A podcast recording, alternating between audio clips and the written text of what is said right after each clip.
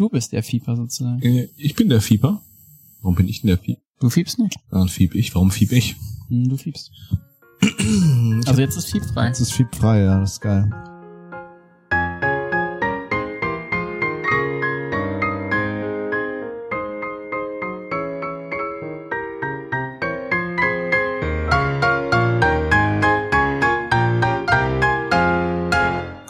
Und herzlich willkommen zur nächsten Folge des Young Urban Anesthesiologist Podcast aus der Göttinger Podcast Manufaktur an der Uni Medizin in Göttingen. Ähm, mein Name ist Ingmar, ich sitze hier zusammen mit Steffen? und Clemens. Clemens, also eigentlich ein gewohntes äh, Trio, zumindest alles Namen und Gesichter und Stimmen, die man schon aus vorherigen Episoden kennt. Steffen, der Zahnarzt. Erinnert euch. Danke, dass ihr mich äh, eingeladen habt. Klar, jederzeit. Ähm, es ist Freitagabend, wir haben viel zu viel Gummibärchen gegessen, viel zu viel Mate getrunken und festgestellt, dass es ein sehr Healthy Lifestyle auf jeden Fall bei uns. Genau.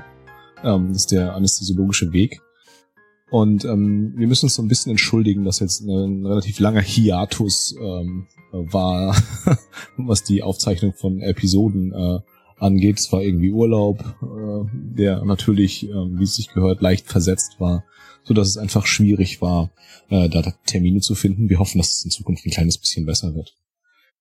Thema der heutigen Episode ähm, soll sein, How to look like a star on your first day in anesthesia, wie man so am ersten Tag, äh, wenn man den OP-Saal betritt, als frisch gebackener, frisch approbierter Arzt und sich für ähm, das be- beste Fach der Welt, nämlich die Anästhesiologie, entschieden hat, ähm, wie man dann einen guten ersten Tag hat, ähm, was wir glauben, worauf es ein bisschen ankommt, ähm, dass man sich da häuslich einrichtet und äh, wohlfühlt. Wir haben alle erste Tage erlebt, äh, zum Teil an unterschiedlichen Häusern mehrfach. Ja, das gilt also nicht nur für den für den allerersten Tag ähm, in einem Dasein im Berufsleben als Ärztin oder als Arzt, sondern eben auch beim Wechsel äh, zu einem anderen Arbeitgeber. Denke ich. Ich glaube, das ist äh, universell einsetzbar. Was wir so ein bisschen besprechen wollen, ist, was man für Wissen mitbringen kann, soll, muss und was es ansonsten vielleicht noch an Tipps und Tricks gibt, um ja schnell Freundschaften zu schließen und ansonsten glücklich zu werden.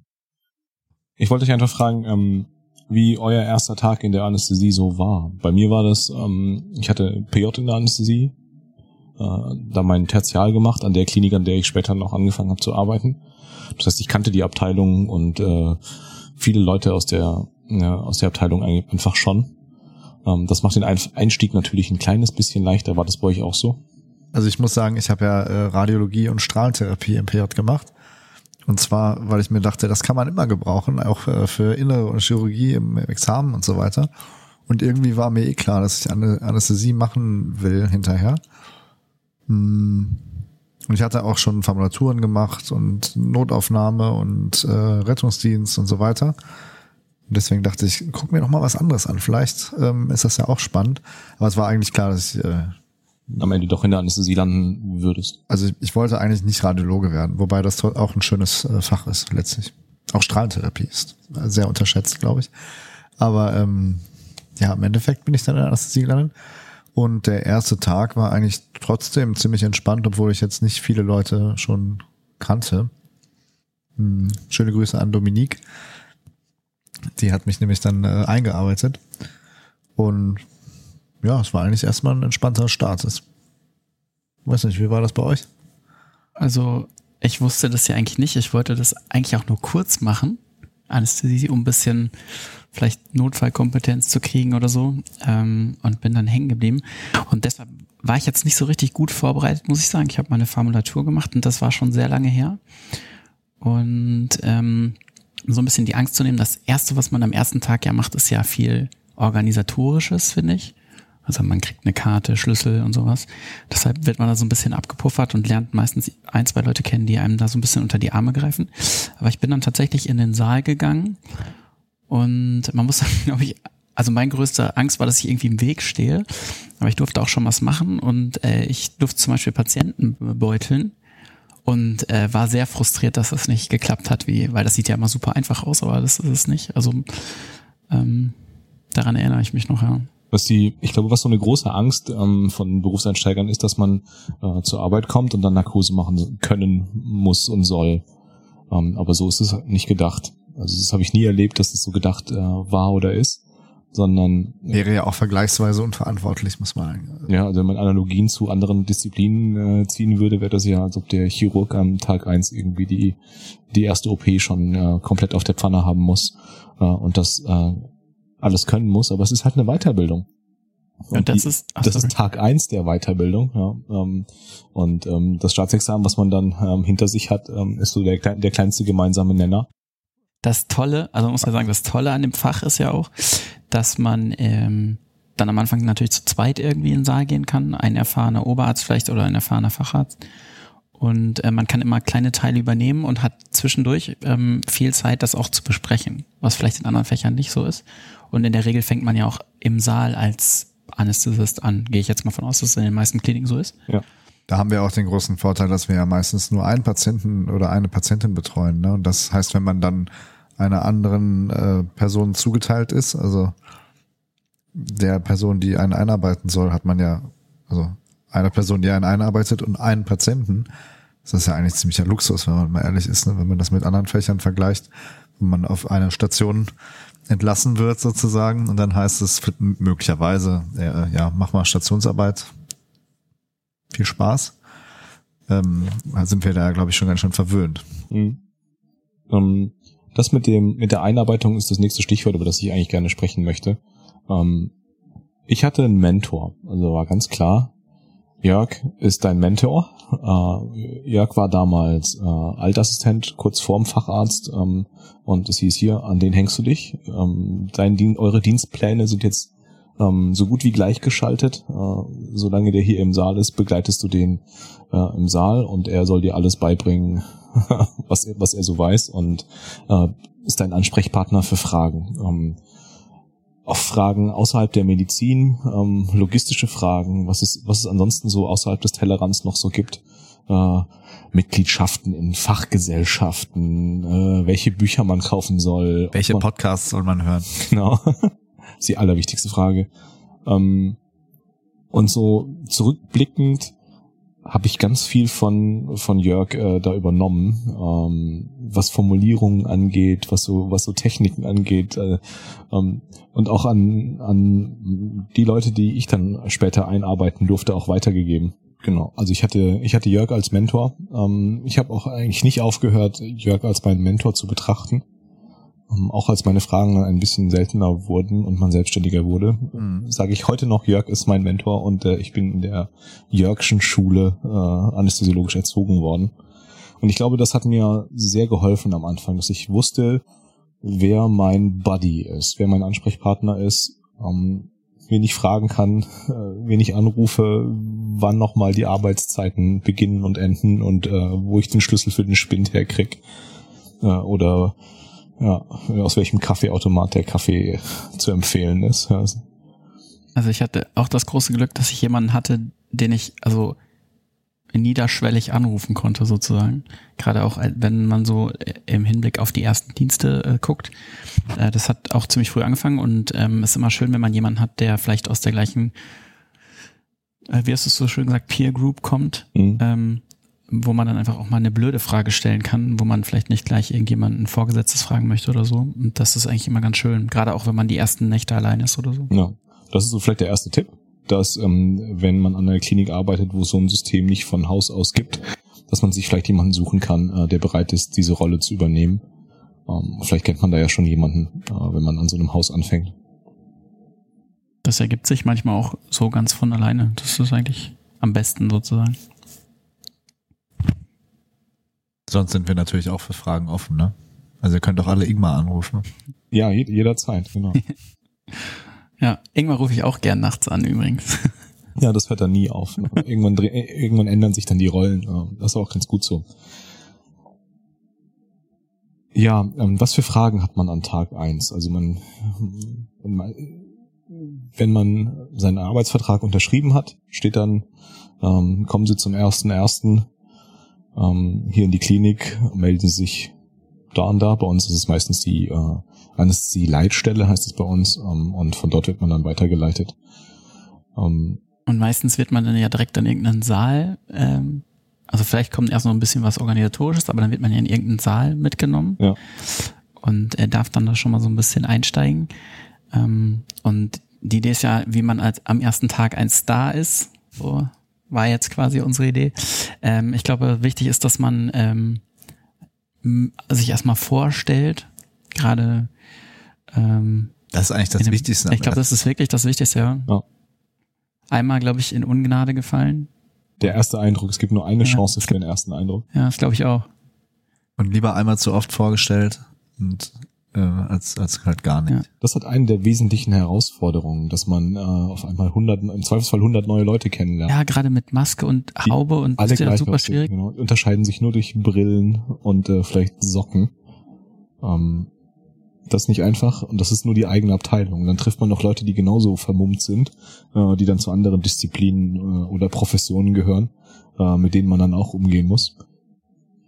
Und irgendwann ist man ja auch mal in der anderen Position und dann merkt man, was das für die Leute für ein Struggle ist, weil dann wird, stellt sich jemand dreimal bei einem vor und ich weiß, dass mir das genauso gegangen ist. Jedes Mal, also. Übrigens, was ich ja auch erlebt habe, was manchmal vergessen wird, ist sich einfach beim Patienten mal vorzustellen. Ähm, also das, ich versuche das dringend zu vermeiden, aber es gibt, glaube ich, Leute, die manchmal dann so ein bisschen in ihrem Eifer äh, dann auch übersehen, dass da ja auch noch ein zumeist noch wacher Mensch liegt. Was möchtest du vermeiden? Äh, dass man sich nicht. Also, Ach so, ah, okay, verstehe. Also man sollte sich dringend auch beim Patienten vorstellen. Das ist sowieso so, aber wie gesagt, im, sagen wir mal, im Eifer des Gefechts, wenn man da am ersten Tag ist, nicht, dass man das dann äh, vergessen sollte, weil ähm, ja, das kommt da auch eher schlecht an. Was sagst du dann sowas wie, hallo, ich bin Clemens, heute ist mein erster Tag, Sie sind meine allererste Narkose. ich habe noch nie intubiert. Ich habe noch nie intubiert. Genau. War noch nie in einem Krankenhaus. Ich übe bei Ihnen. ich hoffe, das klappt. Genau, so ungefähr. Ja. ja. Ähm, also kann man machen. Dabei kann man dann freundlich eine Hand auf die Schulter legen. Das genau, Patienten. eine zitternde Hand auf die Hand auf die Schulter des Patienten oder der Patientin legen. Ähm, ja, da kann man vielleicht ein bisschen vorsichtig sein, wie man das formuliert. Wie gesagt, man ist hoffentlich nicht nicht ganz alleine. Ähm, mindestens eine Pflegekraft, idealerweise eine erfahrene Pflegekraft, hat man noch da mit dabei. In meinem Fall weiß ich noch, äh, war das eine Pflegekraft, die schon äh, Narkose äh, begleitet hat, als ich noch gar nicht auf der Welt war.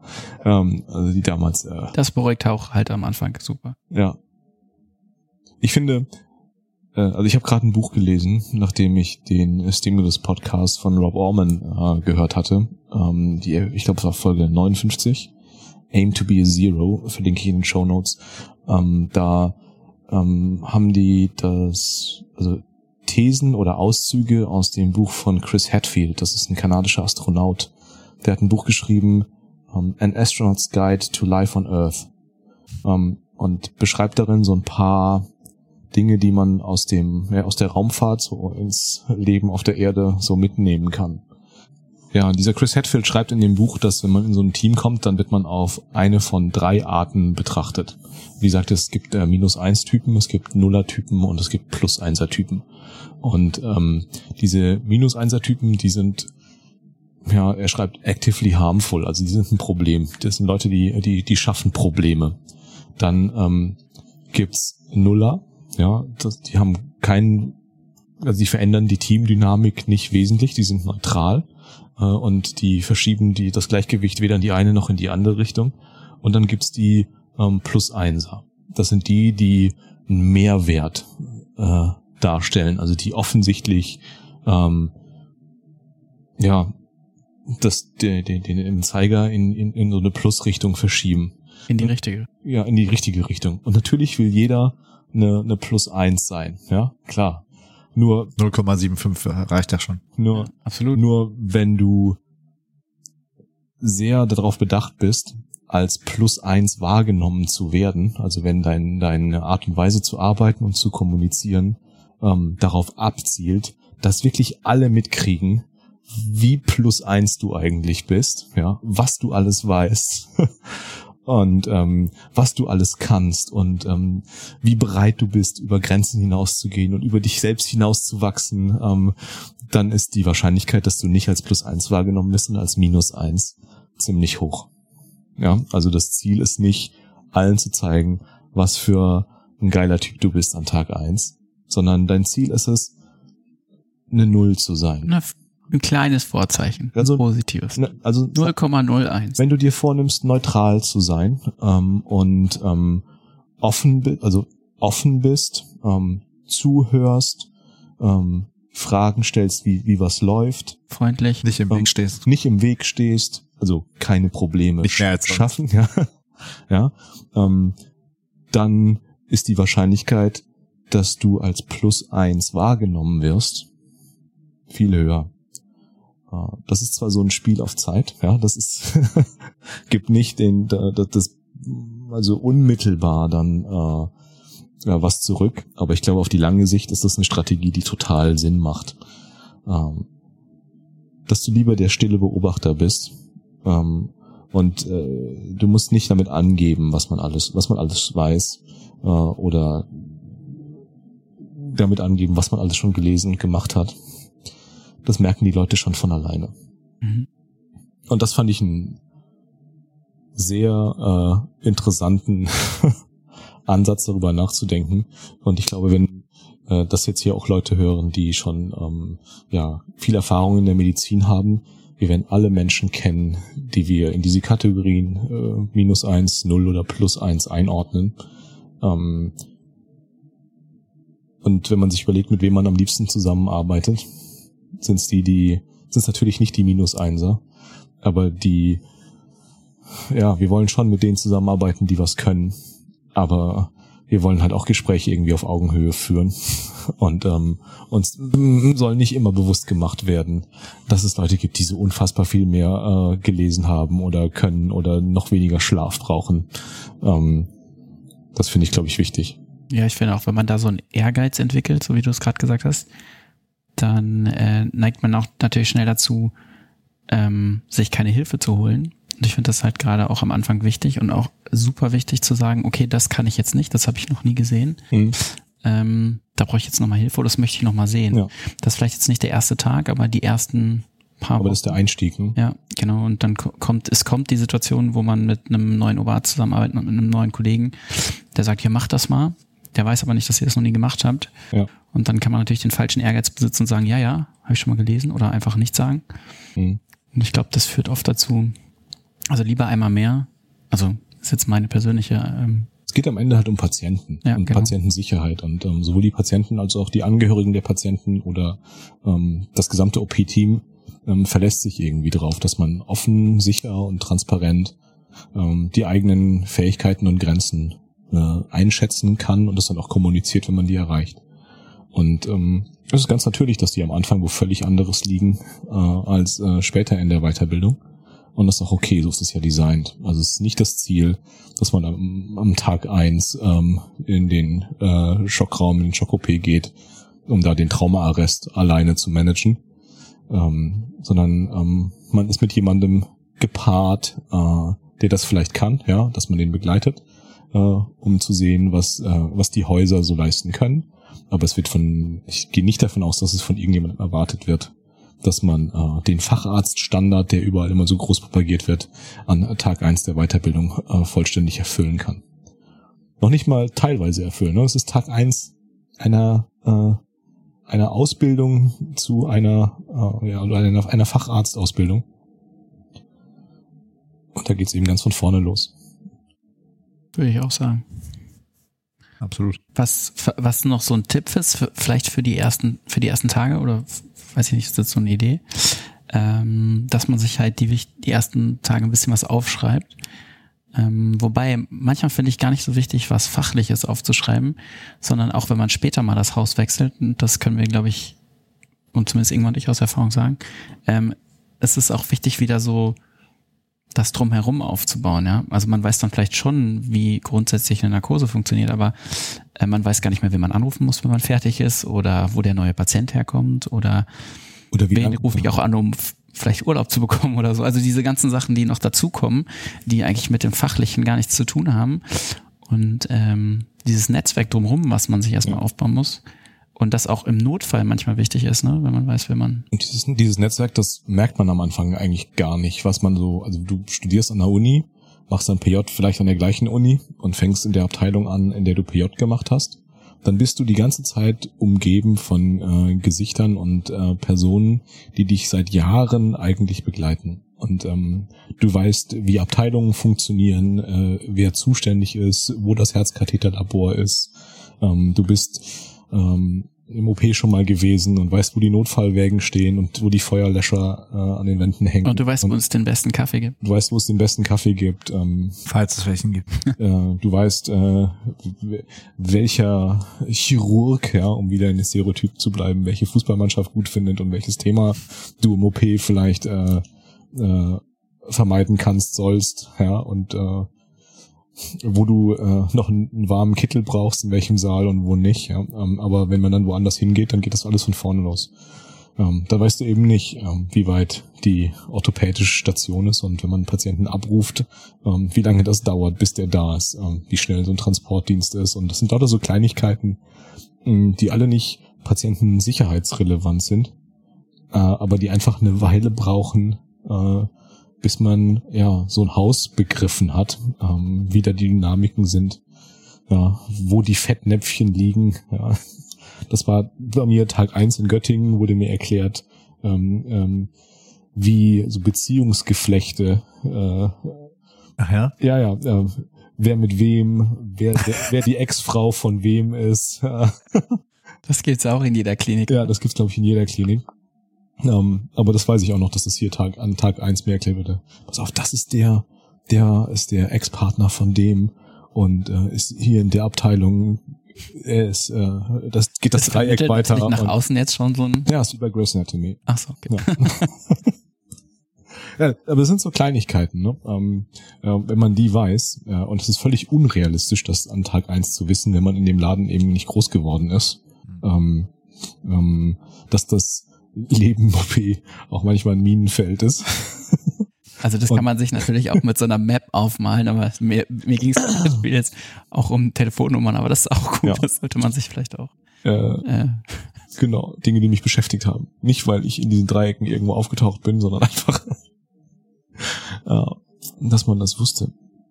Ähm, ja, mit dem Aufschreiben finde ich ganz wichtig. Also ich hatte, ein, ich hatte ein Notizbuch, ähm, in dem, äh, ich hatte es im PJ schon, da standen hauptsächlich medizinische Sachen drin, wie man irgendwie Propofol dosiert, Hm. ja, oder auch so Katecholamine. ja, oder welche Einheit Katecholamine haben. Äh, Oder auch, ich finde auch immer ganz wichtig, so Perfusoren, die man nicht häufig benutzt, Ja. wie man die in dem Hausstandard aufzieht. Habe ich auch so eine, gucke ich super oft rein. Ja, und das sind, es ist ja auch so eine Datenbank, die dann irgendwie wächst. Ähm, aber wenn Wenn man, man eben Dosis kalkuliert benutzen darf oder Milliliter pro Stunde. Ja. Und ja, genau. Welche Einheiten ähm, da gängig sind? SI-Einheiten oder andere? Gamma. Gamma, ja. Ähm, und da unterscheiden sich die Häuser eben einfach. Ähm, und ähm, Ja, und ich glaube, also es macht einen riesen Unterschied tatsächlich, ob man in einem Haus anfängt, wo man PJ gemacht hat, mh, oder ob man, oder am besten sogar noch studiert hat, mh, ähm, oder ob man äh, wirklich in ein Haus geht, wo man noch nie war. Und das, ähm, also habe ich auch hier in Göttingen gemerkt, ich, also es geht mir heute noch so, wenn ich mich unterhalte und wir sagen, wir gehen da und dahin und das ist in dem und dem Stock und ich meine, ich bin jetzt auch schon eine Weile hier, aber Mhm. es gibt einfach Dinge, die weiß man natürlich, wenn man hier sechs Jahre studiert hat und die weiß man, Mhm. ähm, das kann man sich halt, manche, viele Dinge kann man sich nicht so schnell aneignen und ich glaube, das, da muss man sich auch nicht ähm, stressen oder so, aber äh, das macht's halt schwerer. ich finde bis heute den Raum für Röntgen-Demos des Labour-Boards, finde ich bis heute nicht. Ich wusste nicht mal, dass es sowas gibt. Wusste ich jetzt auch nicht. Ja, es ist im Raum Chicago. Du verarschst uns. Nein, ich verarsche euch nicht. Okay. Keine Ahnung, wo der Raum Chicago ist. Da frage ich, gehe ich immer zur Pforte und frage, Für Leberdemos? ja, Labour-Board-Besprechungen sind im Raum Chicago. Also Clemens und ich werden zu solchen Dingen nicht eingeladen. Nee. Nur, dass wir das mal kurz besprochen haben. Ja. Ja, und bei dem, in dem alten Laden hat man irgendwie ein paar Jahre gearbeitet und ähm, äh, auch in den in den verwandten äh, Fachabteilungen sind eben dann auch äh, Kommilitonen äh, gewesen, die einen vom Anfang an des Studiums begleitet haben. Was einem natürlich auch super krass hilft. Das Also wenn man total. Du hast halt Später nachts irgendjemanden braucht aus der HNO oder so. Ja. Oder Ja, ich habe nicht. mitbekommen, es gibt jetzt hier demnächst ein äh, Assistententreffen, aber sagen wir mal fachübergreifend. Und das soll jetzt regelmäßig eingeführt werden. Also wir können nur empfehlen, das vielleicht auch für eure Häuser Ja, das finde ich eine mega Idee. Ja. Finde ich total gut. Einmal im Monat, ne? Lass uns gleich über, dein, so. über das, das Notizbuch, was du angesprochen hast, was wir da, was man da reinschreibt, äh, vielleicht nochmal ein bisschen detaillierter drüber sprechen, was wir da konkret reinschreiben. Ähm, also welche Medikamente oder welche drei Medikamente oder die, welche fünf Medikamente äh, vielleicht am wichtigsten sind, ähm, die man vielleicht ähm, schon parat haben kann, ähm, wenn man äh, ja seine seine Plus eins Seite doch hervorkehren möchte. Ähm, genau. Also ich glaube, das Wichtigste, was ich am Anfang angelegt habe, waren so drei, drei Kategorien. Einmal genau das, was du gesagt hast, mit Medikamenten. Mhm. Weil am Anfang fand ich ziemlich schwierig. Und so Beatmungseinstellungen, ähm, was man so im Saal braucht. Hm. Aber ich weiß, dass ich äh, relativ schnell auch alleine mal irgendwie zum Prämedizieren geschickt worden bin. Mhm. Und das fand ich super äh, anstrengend am Anfang, weil ich ja gar keine Ahnung hatte davon. Und äh, das Dokumentieren tatsächlich. Also wie dokumentiert man zum Beispiel seinen ersten Blog oder sowas? Was fand ich, also jetzt im Nachhinein vielleicht einfach, aber an, dem, an der Stelle weiß ich, dass ich es sehr schwierig fand, das gescheit aufzuschreiben. Hm. Das Da gab es auch keinen richtigen Standard dafür, ne? Gar nicht, ja. Ja, jeder hat das irgendwie anders gemacht und hier und ja. Mhm. Muss man aufschreiben, dass man den Draht rausgezogen hat, ja oder nein? Hm, keine Ahnung. Dass man das steril gemacht hat, ja oder nein? Ja. Aber wir können ja, Es sind, ich glaube, da, da stecken zwei Stichpunkte drin. Ähm, das eine sind Klinikstandards, SOPs. Ja. Ähm, dass es eben für viele Prozeduren ähm, Standardarbeitsabläufe gibt, die schriftlich irgendwo fixiert sind. Das hat was mit Qualitätsmanagement zu tun, das ist nochmal eine andere Baustelle. Ja. Aber ähm, in den meisten Häusern ähm, wird es irgendwo ein Dokument geben, in Ich dem meine damit auch gar nicht, dass es das nicht gibt. Es gibt sicherlich, äh, aber das weißt du, weißt du ja nicht als Anfänger, wenn du Genau, das Tag ist- da genau, aber darauf Tipp, will ich hinaus. den Ähm, Zugang zu diesem SOPs quasi genau. zeitnah zu organisieren. weil dir das ganz viel eröffnet. Ähm, da kannst du eben nachgucken, äh, welche perioperative Antibiose äh, zu welchem Zeitpunkt im bauchchirurgischen Saal äh, üblicherweise gegeben wird und was ja, und die, was kläre ich einen ja, Patienten auf mit, weiß ich ja, nicht, was ich irgendwann, Mittelhandfraktur oder so? ja. Welcher, welcher Block ist übrig, üblich und ähm, welche Risiken müssen da unbedingt irgendwie rein, ja. Wir können es ja mal so durcharbeiten, von Prämit bis Post-Op-Anordnung sozusagen. Äh, können wir gerne machen. Ähm, ich weiß nicht, ob ich das jemals in dem Podcast gesagt habe, aber meine Wurzeln äh, medizinisch liegen in Greifswald. Da habe ich studiert, da habe ich PJ gemacht, äh, zumindest Anästhesie-Tertial. Ähm, da habe ich auch Steffen das erste Mal gesehen. Ähm, Meine Wurzeln liegen da auch. ja. Ähm, und ähm, nach der ähm, quasi mit abgeschlossener Facharztausbildung bin ich dann hier nach, nach Göttingen gekommen. Ähm, und was man mir in Greifswald an die Hand gegeben hat, für das ich so ein bisschen Werbung machen möchte, ist, äh, oder, oder was auch dann hier am Ende diese Folge hier inspiriert hat, ist ein PDF-Dokument, das äh, betitelt ist eine Anästhesiefibel für Medizinstudenten or How to Look Like a Star on Your First Day. Ähm, das ist eine Adaption äh, von ja einem, einem Dokument von einem ähm, ähm, Dr. Soto, das die Greifswalder Kollegen ähm, da mal übersetzt haben. Und ähm, ich finde, das ist ein super Einstieg. Ähm, da steht genau, ähm, also das sind die genau die wesentlichen Eckpunkte, ähm, die auf die wir eigentlich hier hinaus wollen, ähm, mit drin. Von der äh, Prä-Op-Evaluation ähm, bis hin zu den wesentlichsten äh, Medikamenten.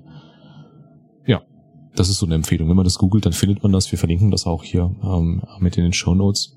Gibt's auf Deutsch und auf Englisch, also im englischen Original und eben in der deutschen äh, Greifswalder Übersetzung. Schöne Grüße an die Kollegen, Ex-Kollegen. genau. Ähm, wollen wir es von der Prämedikation aus aufziehen? Was denkt ihr? Oder die Prämie zum Schluss. Ja, Das Entspannendste ist wahrscheinlich das im Saal, oder? ja. Was meinst du, Clemi? Ja? Ja, dann machen wir, fangen wir doch im Saal an. Ähm, Im Saal kriegt man oder wird man üblicherweise mit einem Patienten oder einer Patientin konfrontiert. Und ähm, dann gibt es, äh, ich glaube, die nächste wichtigste Phase ist das Monitoring, dass man sich da bewusst ist, welche Art von Monitoring für die entsprechende OP relevant ist. Ähm, das wird ganz häufig auch schon durch die OP-Pflege äh, mit abgedeckt und das Etablieren von einem, von einem Venenzugang. Ja, da ist der, der erste Skill, der vielleicht da direkt ins, in, ins Spiel kommt. Ähm, das ist sicher was, was äh, wahrscheinlich an dem Tag eins eine gewisse Lernkurve noch mit sich bringt. Ähm, das Legen von intravenösen Zugängen. Da kann man sich sicher auch äh, bei der OP-Pflege oder der Anästhesiepflege oder bei den erfahrenen Kollegen noch eine Menge Tipps und schmutzige Tricks und saubere Tricks irgendwie abgucken, ähm, wie man das machen kann. Weil ja, das ist so der, der gemeinsame Nenner, dass äh, das alle irgendwie brauchen. Man, man denkt auch, also man denkt ja auch schon, man kann das so ein bisschen. Hm, so ein bisschen kann man das ja mal. Denkt man auch. Aber äh, also ich glaube, man kann da echt noch was lernen. Also ich äh, finde das heute noch spannend, wenn das jemand richtig gut kann, dann. Clemens schüttelt den Kopf. Clemens kann's schon. Ja. Schneide ich raus. Nein, ich, äh, also ich glaube, man kann sich halt immer was abgucken. Grundsätzlich. Also man sollte nie irgendwie davor ich glaube, es ist ein Fehler zu sagen, ich kann irgendwas perfekt, ich gucke mir das nicht mehr an, wie jemand anders das macht, das ist, glaube ich, ein riesengroßer Fehler. Das ist wieder das Minus eins, Null und Plus eins. Ähm, die, wenn man, wenn man äh, darauf abzielt, eine Null zu sein, eine, also das ist nicht negativ, ja, dann ist es genau das, dass man dann guckt, wie die anderen es machen und äh, nicht davon ausgeht, dass man schon das perfekte System äh, irgendwie hat. Eine gute Null. Eine gute Null, genau. Danke, habt ihr mich jetzt als gute Null eingestuft? Eine schwarze Null. das ist nett von euch. ähm, was Patienten auch immer mitbringen sollten, äh, sind Unterlagen.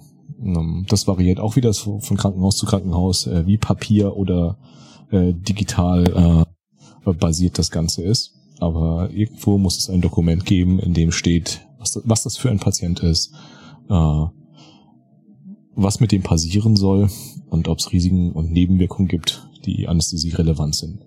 Und das ist auch eine echt anästhesiologische Aufgabe, genau das zu überprüfen und zu checken. Ähm, also die, diese Prä-Op-Checkliste, die die WHO vorschreibt, kommt an genau dieser Stelle zum Tragen. Wenn man dann noch an die Antibiose denkt, bevor es richtig losgeht, ähm, ist man schon wieder auf der Plus-1-Seite.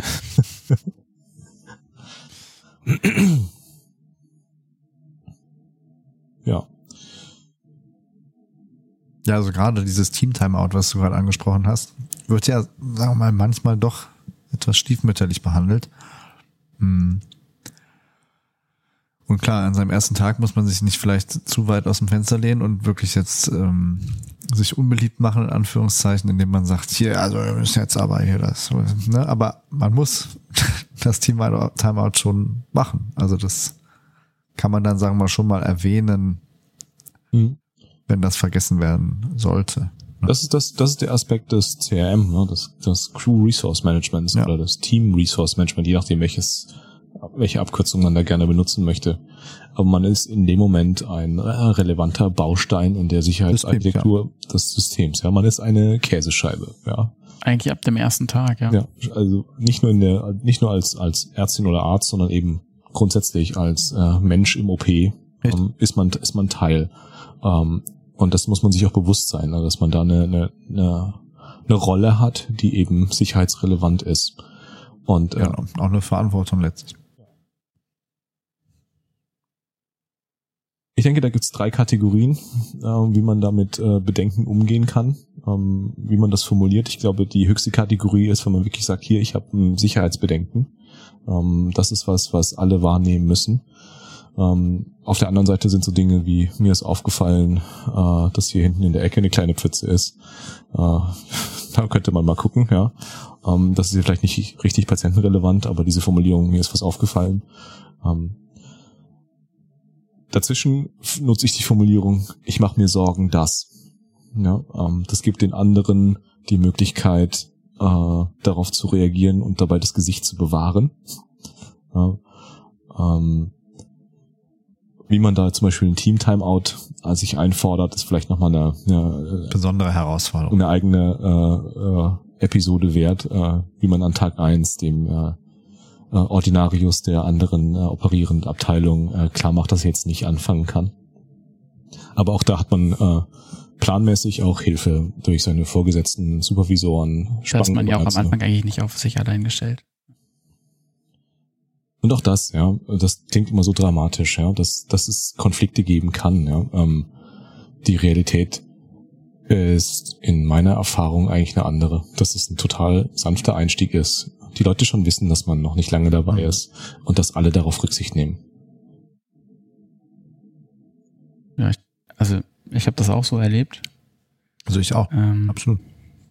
und ich muss auch gestehen, ich war am Anfang nicht so, so schnell ganz auf mich allein gestellt. Ja. Das hat einem auch viel Sicherheit gegeben. Das heißt, an dem Tag, wo man das erste Mal wirklich was alleine machen muss und ist man zumindest schon, weiß man zumindest schon, wo die Tür ist, sage ich jetzt mal. Ja. ähm, ja. und wo die Sachen liegen. Und ich glaube, an dem Tag, wo man das erste Mal ganz alleine irgendwo ist und auch weiß, es dauert jetzt ein paar Minuten, bis mir jemand um Hilfe kommt, äh, ist man hoffentlich schon ein ganzes Stück weiter. Hast du je erlebt, äh, dass du an dem Punkt bist, wo es Minuten dauert, bis Hilfe kommt? Äh, ja, also ich, ich auf jeden Fall, ja. Also ich nicht. Es ist, glaube ich, also ich habe ja hier äh, angefangen in äh, Uni Göttingen halt. Das ist, glaube ich, weiß nicht, vielleicht eher kleinere Wege, blaue Knöpfe anwenden, wenn du dran ziehst. Also ich weiß nicht, ob es das in den anderen Häusern so gibt, aber wir haben hier ein blaues Knopfsystem. Wenn man daran äh, zieht letztlich, dann steht der ganze Saal äh, voll Voll, mit allem, voll was, allem, was Rang und Namen hat.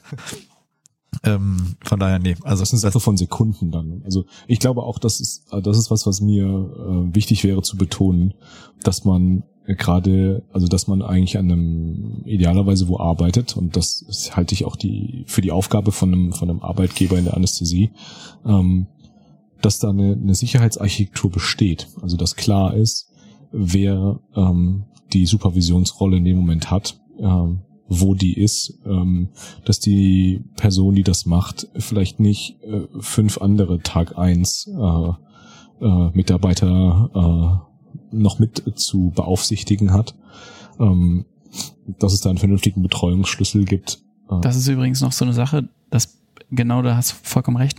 Also man sollte sich definitiv bewusst machen, wer an dem Tag für einen verantwortlich ist. Sei es von pflegerischer Seite Mhm.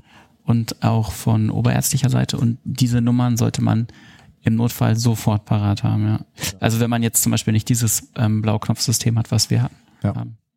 ja, ich, Aber selbst dann, also man will ja auch nicht ständig am blauen Knopf. Nein, aber ja, du hast vollkommen Ähm, recht. Ja. Weil das natürlich auch extrem viel Ressourcen bindet, sag ich mal. Ja. Aber ich glaube schon, dass es in der Anästhesie grundsätzlich eine Kultur der Hilfsbereitschaft gibt, in der äh, Fragen und Probleme erstmal gelöst und beantwortet werden ähm, und in dem es ähm, üblicherweise nicht der Fall ist, ähm, dass man sich dafür rechtfertigen muss, dass man Hilfe geholt hat. Ja. Im Gegenteil, man muss sich eher dafür rechtfertigen, wenn man äh, nicht noch eine zusätzlich Hände oder äh, Augen und äh, breite Schultern aktiviert hat. Das finde ich jetzt auch auf der Intensivstation. Also ich lieber werde ich einmal zu oft angerufen oder mit dazugeholt Ja. als einmal zu wenig. Ja, weil am Ende da irgendwie ein Patient mit oder eine Patientin mit dranhängt. Äh, Und die Probleme, die sie in der Anästhesie auftreten können, sind halt äh, häufig dann lebensbedrohliche Probleme, ja? wenn, wenn der Patient nicht zu beatmen ist. Und dann wird die Zeit lang, weil du eben gefragt hast, dann echt, man schätzt das dann wahrscheinlich viel länger, als es ist. Aber normalerweise, also es ist ein Oberarzt oder ein Spangen, eine Spangenaufsicht äh, eben für, ich sag mal, drei bis fünf Säle äh, verantwortlich. Hm. Ähm, und ähm, da sind die Wege kurz und die werden schon gesprungen kommen, ja. Das, auch das ist wieder äh, ein TRM, CRM-Aspekt, wie man diese Telefonate führt. Ähm, wie man erreicht, dass möglichst schnell Hilfe im Saal kommt, äh, dass man da eben nicht um den heißen Brei rumredet äh, äh, und äh, lange und ausschweifend die Situation erklärt, die jetzt dafür, dazu führt, dass man, äh, dass es einem sehr leid tut, dass man jetzt anrufen muss und Patient ist seit fünf Minuten ganz blau im Gesicht. ja. Vielleicht, äh, wenn Sie die Gelegenheit Genau, finden, unter äh, Umständen. unter Umständen äh, würde ich mich freuen. ja, Also wenn es brennt, sagen. wenn es brennt. also ja. jetzt sofort, Jetzt, bitte. welcher, genau. Es ist, wie bei der Bitte. Feuerwehr, äh, die nach den W fragen. Wo ist es passiert? Was Ja, ist passiert? Das sollte man übrigens nicht machen dann am Telefon. ähm, ja, aber also das, das, das Wo ist schon wichtig ähm, und ähm, das Was ist manchmal auch schon schon wichtig, dass man, äh, dass der, dass die Hilfe, die auf der Anfahrt ist oder auf der Anreise ist, ähm, schon sich so ein bisschen intellektuell darauf vorbereiten kann. Ja, also ähm, was ich hier, Ingmar aus dem Saal 3, ähm, ich kriege den Patienten, ich habe Atmungsprobleme, ich brauche jetzt Hilfe. Ähm, macht, macht die Folge Sinn? Das ist eine Folge, die kannst du beim Joggen hören. Ich glaube auch. Und das ist die Folge, die dazu gedacht ist, ähm, den Leuten irgendwie die Angst vor dem ersten Tag zu nehmen. Ja, wir können ja noch so ein bisschen, gleich noch ein bisschen über Medikamente reden. Nochmal zwei, drei Sätze zur Prämit. Ja.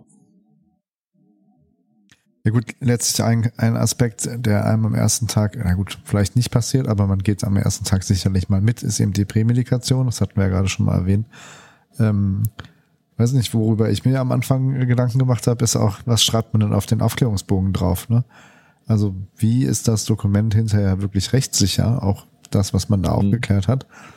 Weil letztlich unterschreibt man das ja dann als approbierter Arzt oder als approbierte Ärztin und ist ja erstmal bis zu einem gewissen Grad natürlich als völliger Anfänger ähm, dafür verantwortlich, dass man das da richtig aufgeklärt hat. Ne? Und auch für Prämedikationen gilt der berühmte Facharztstandard. Ja. Ähm, also auch da ist, glaube ich, der Dreh, dass sobald man da die geringsten äh, Gefühle von Unsicherheit verspürt, dass man sich absichert ähm, bei eben einer Fachärztin oder einem Facharzt oder einem entsprechenden Supervisor.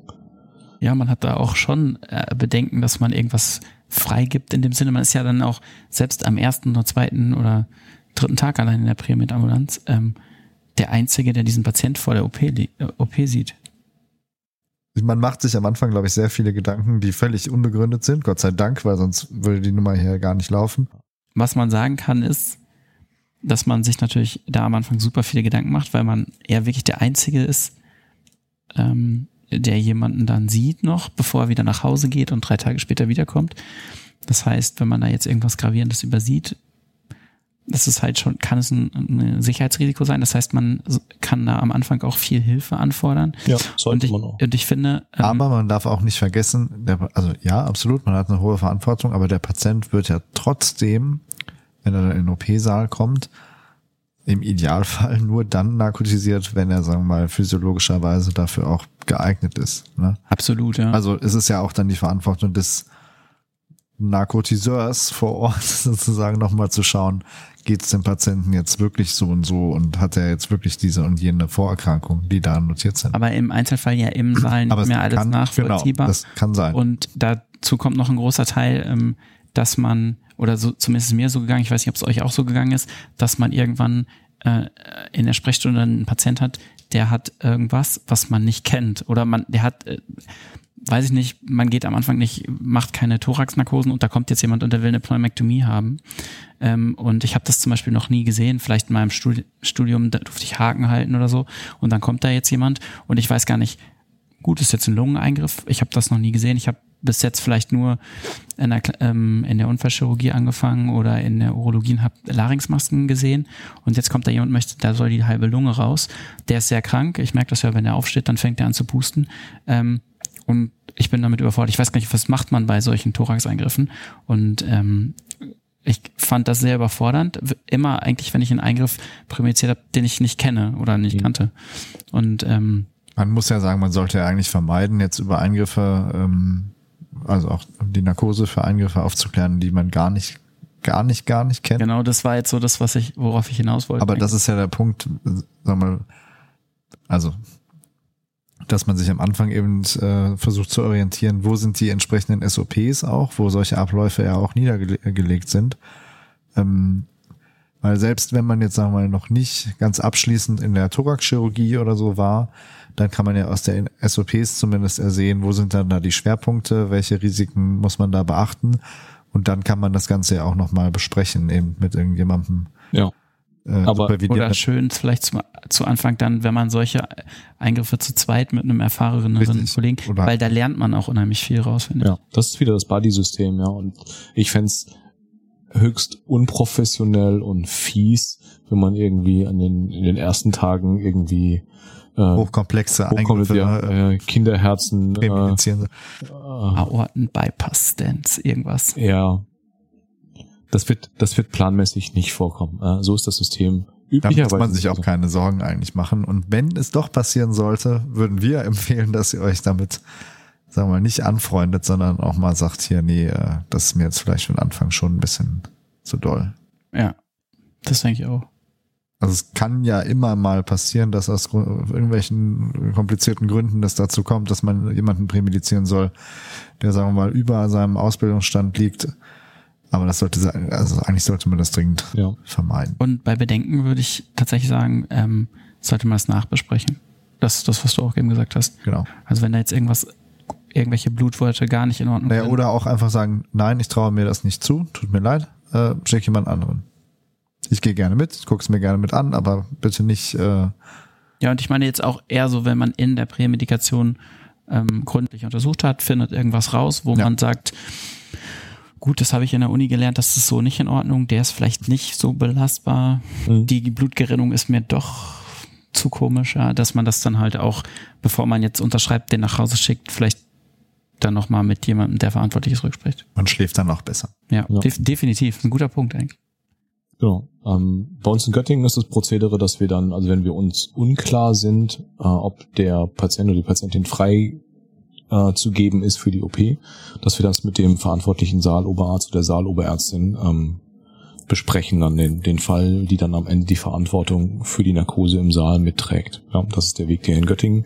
Und dann kann man das auf dem Protokoll ähm, dokumentieren, dass man das rückgesprochen hat mit dem Verantwortlichen. Und dann. Aber das Göttinger Modell ist auch, dass du eigentlich nur das prämedizieren sollst, äh, was du, was du selber äh, narkotisieren kannst, ja, und eben nicht. Ja, wobei wir hier natürlich in der glücklichen Lage sind, dass dann schon auch meistens immer jemand in der Prämedikationsambulanz ist, der alles gesehen hat. Und das weiß ich nicht, ob das überall von der Infrastruktur gegeben ist. Ja, klar. Das ist die äh, so ein bisschen vermessene Perspektive des Maximalversorgers. Ja, ja, ja. man ver verliert dann so ein bisschen den und ich würde noch empfehlen, sich mal so einen Bogen mit nach Hause zu nehmen und sich mal durchzulesen, worüber man da alles so aufklärt. Ähm, weil die ganzen Risiken und Nebenwirkungen stehen ja auch auf dem Bogen drauf.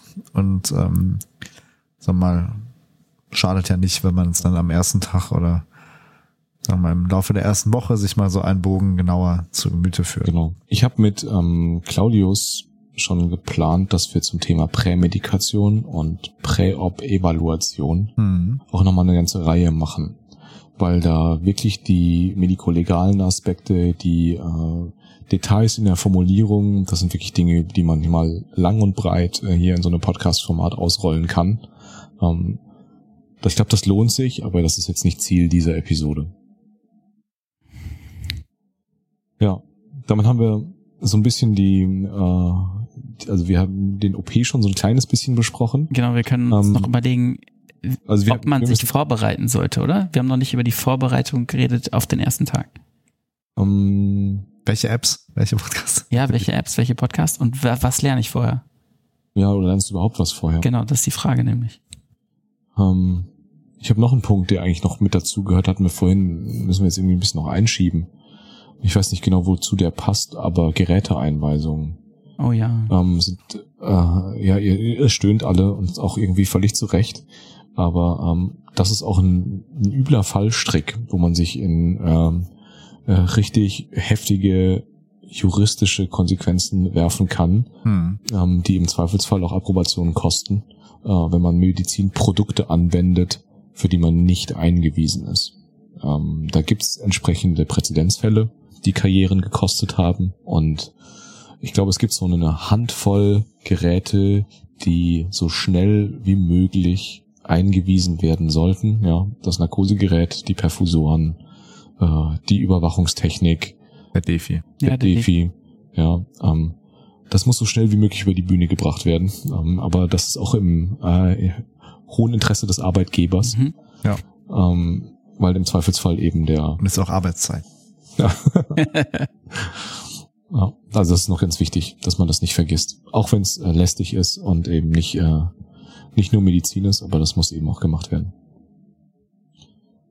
Genau. Dann war die Frage, die jetzt gerade aufgeploppt ist, ähm, ob man ja was lernen muss oder wie man sich auf Tag eins in der Anästhesie vorbereitet. Du hast die Frage gestellt, willst du sie dir selbst beantworten? Ich dachte, also kann ich, klar. Ja. ähm, Also, also einmal Millis Anesthesia lesen muss reichen. Einmal, ja, aber den dicken und es muss auf Englisch sein. Na klar. Also, ähm, ich hatte damals das Glück, dass ich eine Formulatur gemacht habe. Hm. Und äh, da wusste ich zumindest so ganz grob, wie das abläuft, in welcher Reihenfolge man das macht. Aber äh, ich weiß gar nicht, ob man sich groß vor, vorbereiten muss nach dem Examen, sondern muss vielleicht auch erstmal da einfach den ersten Tag ankommen. Aber du hast schon mal gefragt, wenn man sich drei Medikamente merken sollen müsste, dann vielleicht Einleitungsmedikamente, oder? Ja, denke ich auch.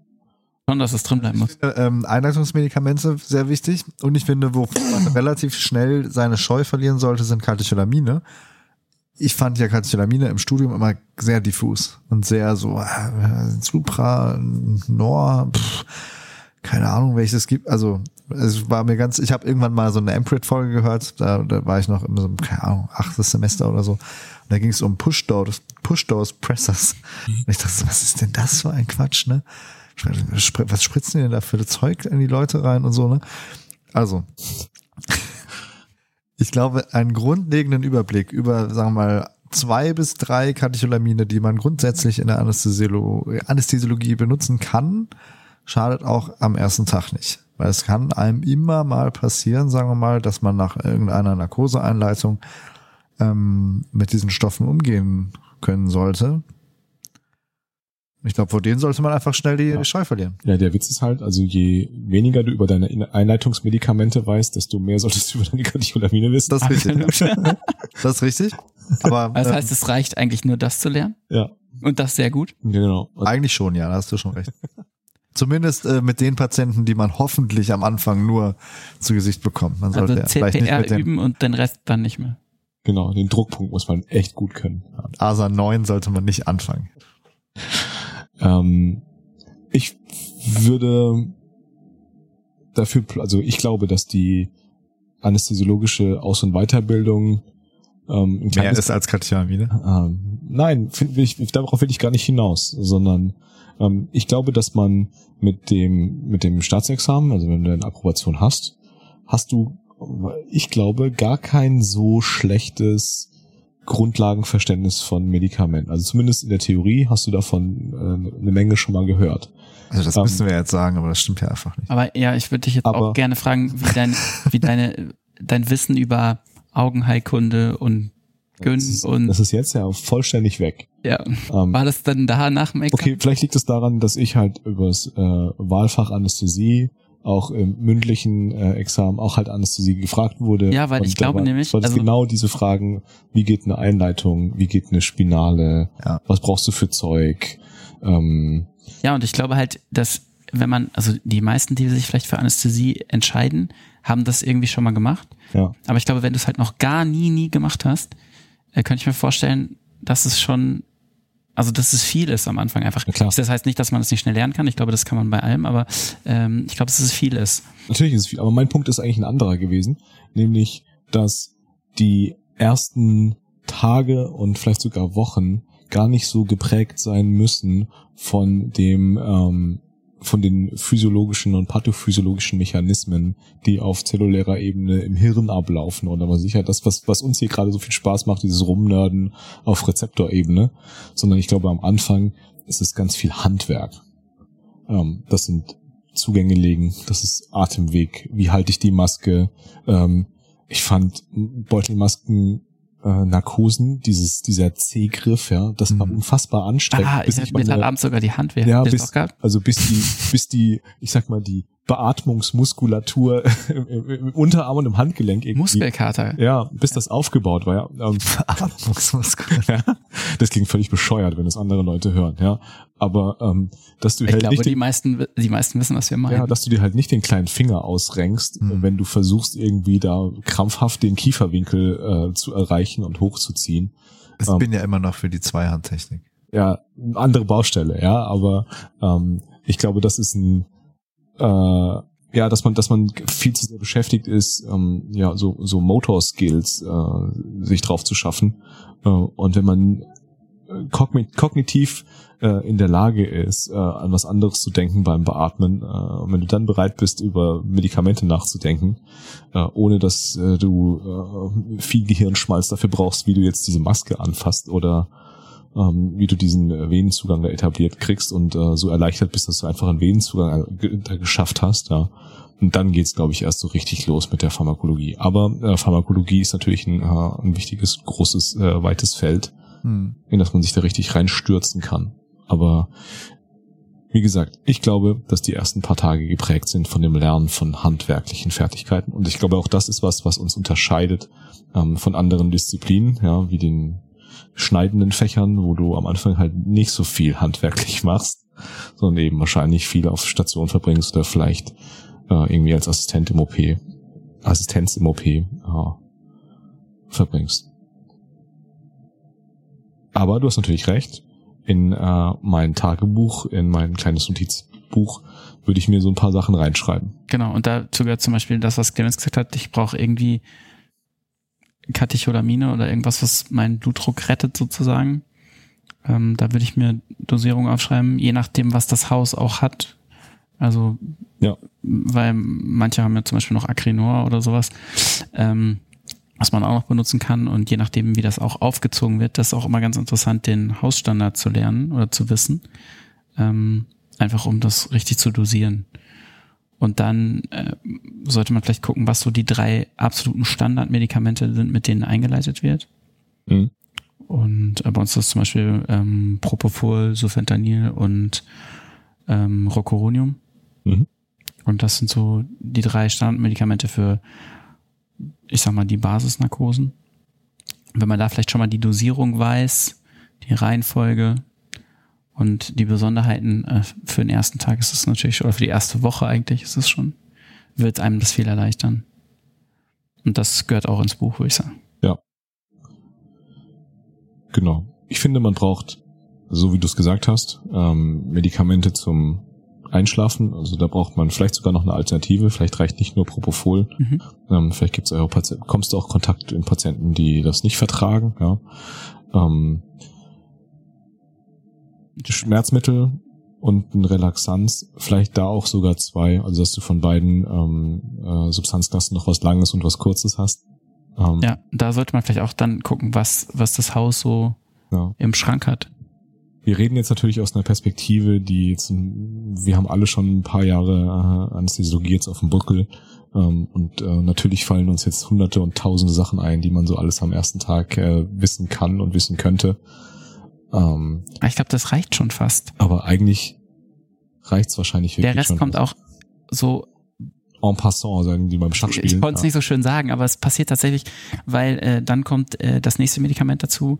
Ja, dann ähm, steht man vielleicht neben seinem einarbeitenden Kollegen und der Patient äh, wird Prädikat und dann zieht er das nächste Medikament und dann lernt man das nächste Medikament kennen, ja. Mhm. Also man muss es ja gar nicht dann und man lernt die OPs auch kennen. Und man lernt die OPs kennen für seine Prämedikation. Also ja, genau. Ja, nicht nur für die Prä, also auch wenn man mal die Startphase überwunden hat und man ist jetzt im, im Autopilot, dann, also ist man natürlich nie, dann äh, ist es natürlich auch schön, wenn man irgendwann die OPs sich mal ein bisschen mit anguckt und halt äh, auch weiß, wann muss die, die Narkose Part, wie ja. sein, so wann muss man jetzt nochmal nachrelaxieren, wann muss man das nicht machen ähm, mhm.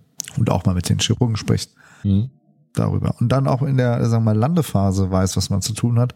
Weil das ist ja vielleicht die nächste Phase, die dann nochmal, ja, gerade am Anfang besonders spannend ist. Wie kriegt man dann den Patienten wieder sicher und möglichst extubiert in den Aufwachraum? Ja, ich finde, es wird auch nie langweilig, weil, äh, wenn man denkt, man hat so gerade so ein bisschen überblickt, dann wird man meistens versetzt in irgendein anderes Fachgebiet oder wie mhm. jemand sagt und dann lernt man wieder ganz viel Neues. Und worauf man sich auch vorbereiten kann, gerade am ersten Tag oder in der ersten Woche, ist ja, dass man mal die Übergaben im Aufwachraum macht. Mhm. Weil ich finde, da lernt man ganz viel die Struktur, was fragen die Leute, die, oder was wollen die da wissen? Oder was müssen die auch überhaupt wissen? Was, was müssen die Narkose, wissen? Ja. Was wollen die wissen? Und woraus besteht denn so eine Narkose? Woraus bestand diese Operation, die stattgefunden hat? Was soll jetzt als nächstes passieren? Äh, was passiert, wenn XY passiert. Und wann sollte ich der Aufwachraum, äh, Wann sollen sie anrufen? wann Ja. sollen sie sich melden, ja? Wenn, welche, welche Farbe für die Drainage ist okay? Und je nach, je genau. nach Haus muss man ganz klar sagen, ähm, gibt es einen Arzt, der für den Aufwachraum zuständig ist? Oder ist man noch für seine Patienten in dem Aufwachraum zuständig? Das heißt, ähm, dann sollte man auch die A Anweisungen für den Aufwachraum so aufschreiben, dass es klar ist, genau mit der Drainage oder auch mit Bedarfsmedikation zum Beispiel. Ja. Aber auch hier gilt wie immer die Regel, äh, bei Unsicherheiten äh, fragen Sie Ihren zuständigen Supervisor. Oder Ja, ich hoffe, das kommt jetzt nicht so rüber, als muss man so viel wissen. Also Ja. das wollen wir nämlich genau. Wollen wir, eigentlich wollen wir genau das wollen wir vermeiden. das ne? Gegenteil, ja. Ja, wir Also- wollen eigentlich erreichen, dass ähm, die Hörerinnen und Hörer nach der Folge sagen, es wird schon.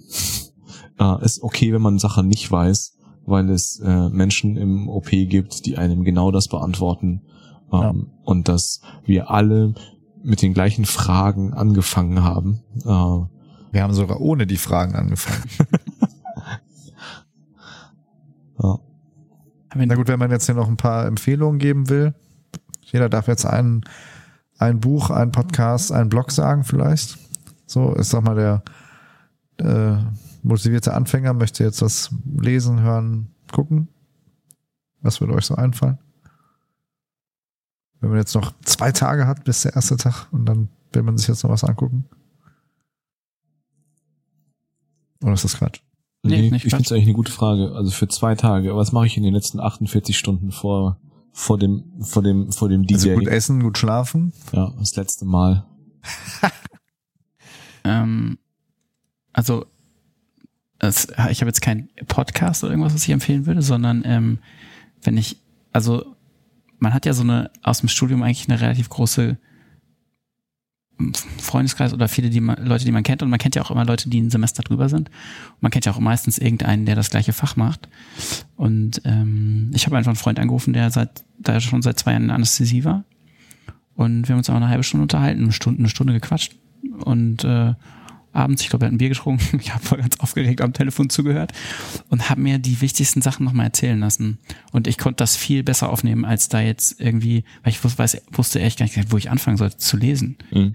Ähm, weil es ja so viel ist und im Nachhinein würde ich sie das so machen. Also vielleicht kennt ihr jemanden, mit dem ihr einfach nochmal ein Stündchen drüber quatschen könnt. Ihr könnt es ja auch irgendwie, also ich würde das, du, du willst, du willst einen Kaffee bekommen, Clemens und ich ein Bier trinken und du würdest uns zum Beispiel sagen, wie man, keine Ahnung, vielleicht lege ich irgendwann mal, weiß ich nicht, und dann würde ich dich vorher anrufen und fragen. Ja. Und du willst mir erklären, wie es geht. Klar. Oder wir uns zusammensetzen. Als Alternative zum Podcast.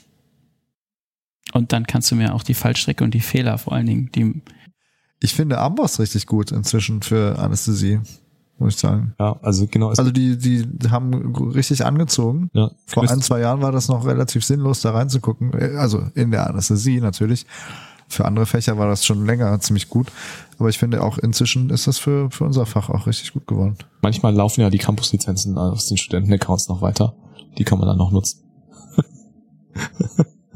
Also selbst wenn du, äh, selbst wenn deine abgelaufen wäre, würde ich sagen, könnte man sich dafür, Das wäre was wert. Das wäre dir was wert. ja, Wenn, wenn das, das funktioniert gut. ich finde das Team-Angebot auch ganz gut. Dieses Team EREF, da steht auch eine Menge drin mittlerweile. Mhm. Wenn man sich wirklich auf seine Klinik vorbereiten möchte, finde ich das Stichwort der SOPs nochmal wichtig. Also wenn ich wirklich äh, äh, 24 Stunden Zeit habe. Ähm, wir hatten ja in Gersheit auch zum Beispiel Springer. Das fand ich auch mal gut. Da konntest du halt einfach jedes Buch angucken. ja, aber du kannst dir halt in 48 Stunden vorher nicht jedes Buch angucken. Nee, deshalb sag ich, Das- also ich glaube, ich meinte das eben wirklich so, ne? Also Ja. ich finde halt, wenn du wirklich sagst, zwei, Stu- zwei Tage vorher, das ist so overwhelming. Ich würde sagen, Total. zwei Tage Leben genießen, einmal jemanden anrufen, der, also man kennt meistens ja wirklich ja jemanden als. Ja. Und ähm, lieber nochmal zwei Tage Sich- draußen verbringen. Ja, und sich nicht verrückt machen. Nee, also ich meine, wir übertreiben es jetzt wahrscheinlich schon wieder total in dem Podcast. Ja, wir müssen mal gucken, wie sich das nachher anhört. Aber Geht einfach dahin, habt Spaß, stellt euch bei allen vor, Seid nett, ja. Trampelt nicht irgendwo gegen, und schreibt euch das fallt Wichtigste nicht auf. bewusstlos ins sterile Gebiet, nicht am ersten Tag. Ja, genau. Ähm, selbst wenn es passiert, entschuldigt euch hinterher. Ja. ähm, wisst, wo die Toilette ist, Ja. wisst, wo ihr was zum Mittagessen bekommt, Kennt eure eigenen Grenzen. geht auch was Mittagessen, so. das Also ist ein guter Punkt. nicht denken, hier, ich bin jetzt Arzt, ich muss jetzt hier irgendwie 24 Stunden Dienste machen. Ah nee, machen wir ja sogar. Ähm, ne? Ja, musste früh genug. Muss man früh genug. Also, Und das heißt äh, CME, ja, also Continuous Medical Education. Das heißt nicht äh, First Day Everything, sondern du hast, ähm, das ist eine Facharztausbildung, ja. Es ist so geplant, dass du nach fünf Jahren alles, in Anführungsstrichen, äh, weißt, ja. nach Du fünf bist, Jahren darfst du deine Zusatzweiterbildung dann anfangen. genau, es, es hört nie auf. Das hört nicht auf. Es hört nicht auf. Und, Aber ähm, ich glaube, man kann das auch so ein bisschen auf alle anderen ähm, Berufs, also ähm, Berufszweige auch ausweiten. Ich glaube, das ist ja nicht nur in der Anästhesie so, ja. sondern ist wahrscheinlich überall so. Und es hören vielleicht ja auch ähm, Pflegepersonal oder ähm, Notfallsanitäter oder so zu. Und für die würden wir das wahrscheinlich auch empfehlen, auch wenn wir es vielleicht nicht so gut beurteilen können. Ne? Also sich vielleicht nicht so verrückt machen und einfach freundlich zu seinem Team sein. Und ich glaube, wenn man sich da als guter Teamplayer weiß, dann wird man unterstützt. Ja. Also das ist so. Und einen Kuchen mitbringen. Oh, das ist das Allerwichtigste eigentlich. Äh, immer, genau, an Tag eins einen Kuchen bringen. Das ist wieder der Habt erste ihr Eindruck. gemacht, ja? Dann würde ich euch als Schleimer bezeichnen. Äh, ja, das ist, Deshalb seid ihr so gut angekommen. ja, das ist der Trick. Kuchen ist der geheime Trick. Ich weiß nicht, ob ich am ersten Tag Kuchen mitgebracht habe, aber man Aber hätte das es ist, tun müssen. das müssen, das, das müssen wir eigentlich noch sagen. Also Und- der, der Anfang in der Abteilung ähm, ist sehr bug-intensiv, weil man muss zum Einstand was mitbringen. Also man muss nicht, aber das ist der geheime Trick. Ähm, möglichst was mit Schokolade, was auch ein bewährtes Rezept, keine Tests, ja. Ja, Äh, ihr wisst schon, wenn ich was zum Backen mitbringe, wird bei mir das eher schlechter. Dann hilft mir keiner mehr danach. ja. Okay. Ich würde es trotzdem als einen geheimen Trick Kannst du bezeichnen. Kuchen backen? Und immer wenn man was zum ersten Mal gemacht hat, äh, den ersten ZVK, äh, äh, den ersten Die erste die Nadel? erste Spinale, äh, Das erste Mal EKG aufklären. das erste, diese erste rote EKG-Kleber, Ja, aber ich glaube, zusammenfassend äh, ist das, glaube ich, das Allerwichtigste. der Kuchen, ne? Der Kuchen und der offene, nette, freundliche Auftritt, ja. Ja. Und dass man gar nicht den Anspruch an sich selber hat. Äh, Ich, find, ich fand es total spannend, was du gesagt hast mit diesem Plus eins. Ja. Vielleicht sollte man nicht, nicht, over- aufdringend nicht es plus 0,5 sein, oder? Also du kannst, also, da, also ich glaube, es gibt halt jetzt diese zwei Perspektiven. Also, dass du deinen Anspruch an dich selber und so wie du wahrgenommen wirst. Ähm, und du sollst halt versuchen, eine Null zu sein, dass du als plus eins wahrgenommen wirst. Weil wenn du versuchst, als plus eins wahrgenommen zu werden, dann bist du wahrscheinlich disruptiv oder unangenehm fürs Team. Aber wenn du ganz bewusst einfach einen Gang zurückschaltest und eben offen bist und ähm, dir Sachen anschaust, äh, offene Fragen stellst ähm, und das erstmal auf dich wirken lässt. Hm. Und du kannst ja deine Meinung haben, ist ja alles gut. sollst du ja auch. Äh, und sollst dir äh, das Beste raussuchen, äh, was du, was du irgendwie, die besten Techniken, die besten Tricks. Ähm, aber dafür muss man offen sein. Und dann werden die Leute früh genug merken, was man, was man kann. Und ich glaube, an dem Punkt, also wenn du ein abgeschlossenes Medizinstudium hast, ähm, dann Im Idealfall. ja, ja, ähm, Habt ihr ernst gemacht? das darf ich im Podcast nicht sagen. Ach so. Ähm, dann, ähm, dann bist du wahrscheinlich schon ziemlich plus eins, ja. Äh, dann hast du schon eine Menge. Also wer, wer so weit gekommen ist, der muss sich keine Sorgen machen, dass er den Rest nicht auch noch schafft. Ähm, es gab bis dahin genügend Filter, die wirklich gefährlichen Menschen äh, aus diesem Job fernzuhalten. Genau, das äh, CME-Codewort äh, für die Episode lautet null.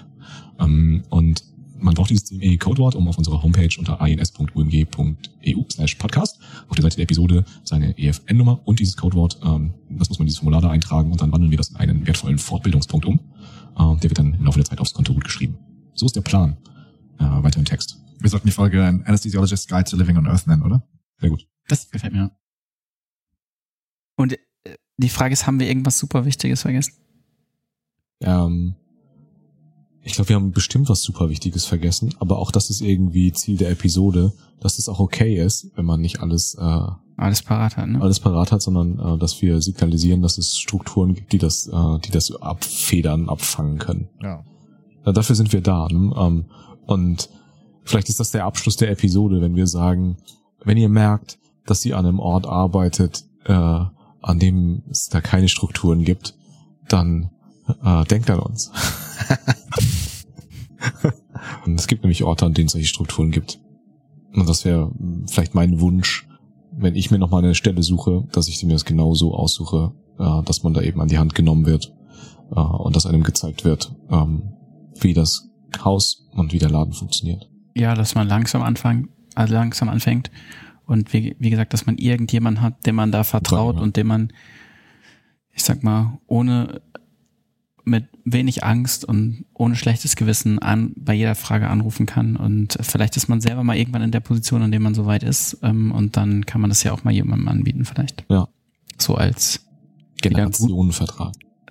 oder als Wiedergutmachung. Aber da- das finde ich noch besser, ja. Ich glaube, wir, Wiedergutmachung. ja, so ist es nicht. Man kann immer anrufen. ja, ich glaube, wir fangen an, uns im Kreis zu drehen und Dinge zu wiederholen. Mhm. Ähm, Aber was es war lustig. ja.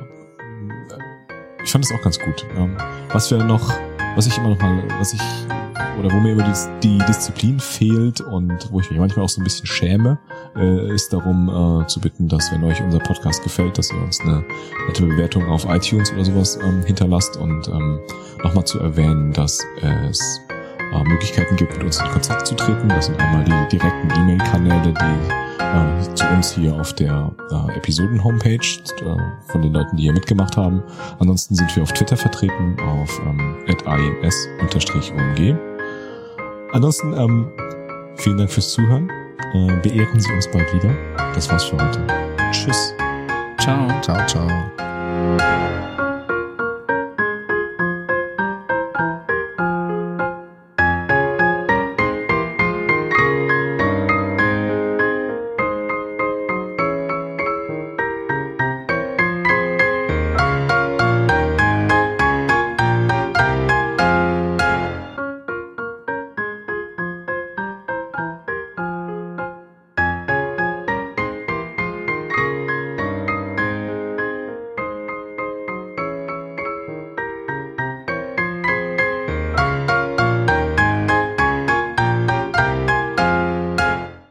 Jetzt kommt das Nachgeplänkel. Die Aftershow. Ja. Das ist eigentlich Jetzt erst richtig Das los. ist eigentlich das Wichtigste. Das ist nämlich das, was wir immer vergessen haben zu erzählen. Die Wahrheit, die ungeschönte Wahrheit. Ja. Oh Gott, die will doch keiner hören. ja, also ich krieg so viel Geld von Amos. Ich weiß gar nicht mehr, wohin. damit. ich bin jetzt in eine Villa gezogen. Der Ich Geldspeicher ist schon wieder. ich wundere mich jetzt, dass du jeden Morgen die 500 Meter dich fahren lässt. ja. Ja.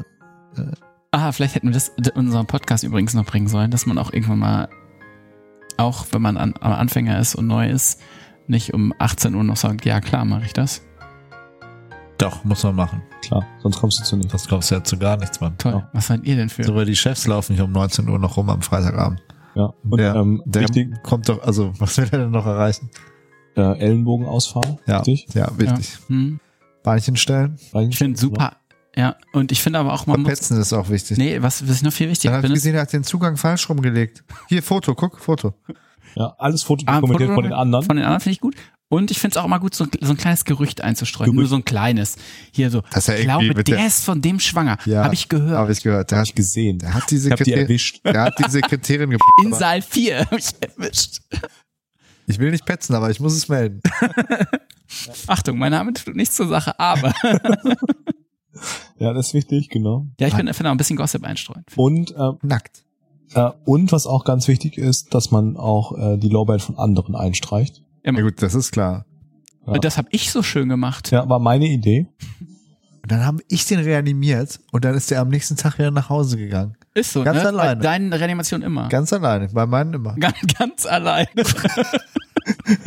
du bist auch so ein Plus, Plus One. Been there, done that, ja. Also